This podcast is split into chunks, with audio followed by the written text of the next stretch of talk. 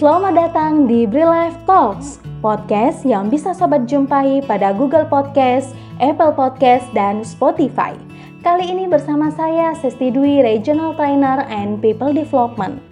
Seperti biasa, Coach Sesti hadir kembali di Life Talks, podcast kesayangan Lifers seluruh Indonesia. Sobat Lifers, di dalam penjualan produk, kita perlu memahami berbagai macam karakteristik dari nasabah. Perlu adanya penjelasan produk yang kita jual agar tidak terjadi kesalahan dalam penjualan. Oleh karena itu, sebagai BFA wajib menjelaskan secara detail produk yang kita jual. Banyak kejadian nasabah komplain akibat tidak dijelaskannya secara detail terkait produk yang ditawarkan. Akibatnya, nasabah komplain. Mulai dari komplain ringan hingga hard komplain, seperti menggebrek-gebrek meja, berteriak, hingga menimbulkan kegaduhan. Episode kali ini kita akan membahas mengenai bagaimana cara menangani hard complaint dari nasabah. Silahkan disimak ya teman-teman BFA supaya ini bisa menjadi tips untuk menghadapi nasabah. Sobat Lifers, diciptakannya suatu produk pasti telah disesuaikan dengan ketentuan yang berlaku. Tugas kita sebagai BFA perlu menjelaskan secara detail dari produk yang kita jual. Banyak kejadian dari after sales, nasabah komplain akibat kekurangan penjelasan terhadap produk yang dijual. Akibatnya, banyak pihak yang dirugikan. Komplain pun bervariatif, mulai dari soft complaint hingga dengan hard complaint. Ada beberapa alasan nasabah melakukan komplain. Pertama, pelayanan yang buruk. Dua, policy atau peraturan perusahaan. Tiga, kualitas produk. Empat, keberatan yang bersumber dari sifat egois nasabah sendiri. Dari keempat alasan tersebut, perlu diatasi dengan cermat. Perlunya penanganan untuk meredam masalah yang dihadapi oleh nasabah dan memberikan solusi atas masalah yang sedang dihadapi nasabah merupakan salah satu bentuk pelayanan. Tips paling efektif dalam menghadapi nasabah komplain Pertama, jadilah pendengar yang baik. Setiap nasabah punya cara yang berbeda-beda dalam menyampaikan keluhan mereka.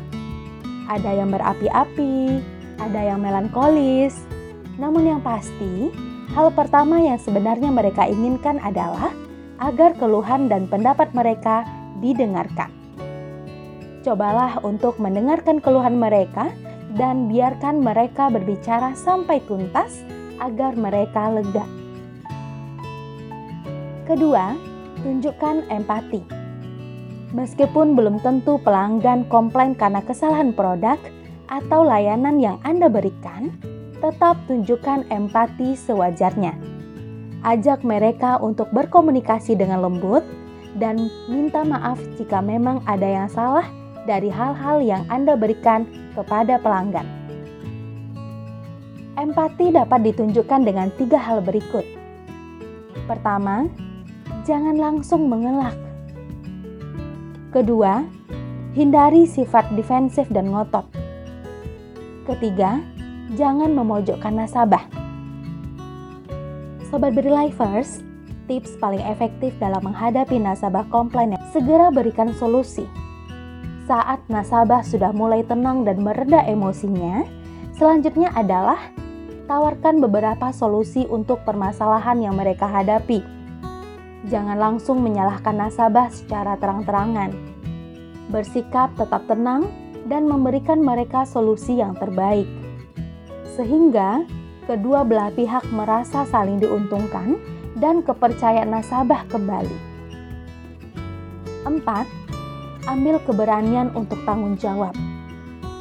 Jika suatu komplain ditujukan ke pekerja yang lain, misal BFA lain, atau bank staff, atau pekerja kantor pusat BRI Life. Maka jangan langsung mengarahkan nasabah untuk menuju ke pekerja tersebut. Hal ini justru akan menimbulkan kesan negatif bahwa Anda tidak mau mendengarkan pelanggan secara serius.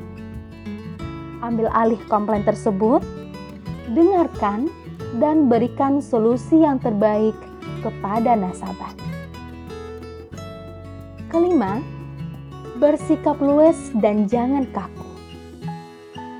Komplain biasanya menimbulkan kepanikan.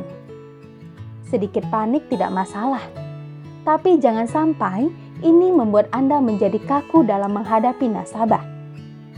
Posisikan nasabah sebagai teman atau sahabat yang membutuhkan perhatian dari kita, sehingga kita bisa lebih luas dalam menangani komplain dan berkomunikasi secara nyaman dengan nasabah. Keenam, catat histori komplain sebagai bahan evaluasi. Ambil komplain itu sebagai yang serius, sehingga kamu bisa menghindari komplain yang sama untuk berulang. Catat setiap komplain tersebut lalu jadikan sebagai bahan evaluasi untuk meningkatkan kualitas produk dan layanan yang Anda tawarkan. Beberapa hal yang perlu dicatat dalam komplain nasabah. Pertama, waktu dan deskripsi komplain nasabah. Beberapa hal yang perlu dicatat dalam komplain nasabah. 1. Waktu dan deskripsi komplain nasabah. 2. Kategori jenis komplain. Ketiga, waktu penyelesaian komplain. Keempat, feedback komplain customer. Jawaban dari BFA atau tindak lanjut komplain dan menanganinya sampai selesai. Sobat Lifers, menangani hard complaint bukanlah hal yang menakutkan perlu penanganan yang tepat untuk kita bisa menangani hal tersebut. Berpikirlah secara positif dan lebih tenang dalam menghadapi berbagai macam komplain dari nasabah. Semakin banyak kita menangani komplain, semakin banyak juga kita paham karakter dari nasabah. Maka, semakin mudah kita untuk menyelesaikan masalah dari nasabah tersebut. Akhir kata, saya Coach Sesti pamit undur diri dan tetap stay tune di podcast Life Talk, Fun and Edutainment. Bye-bye!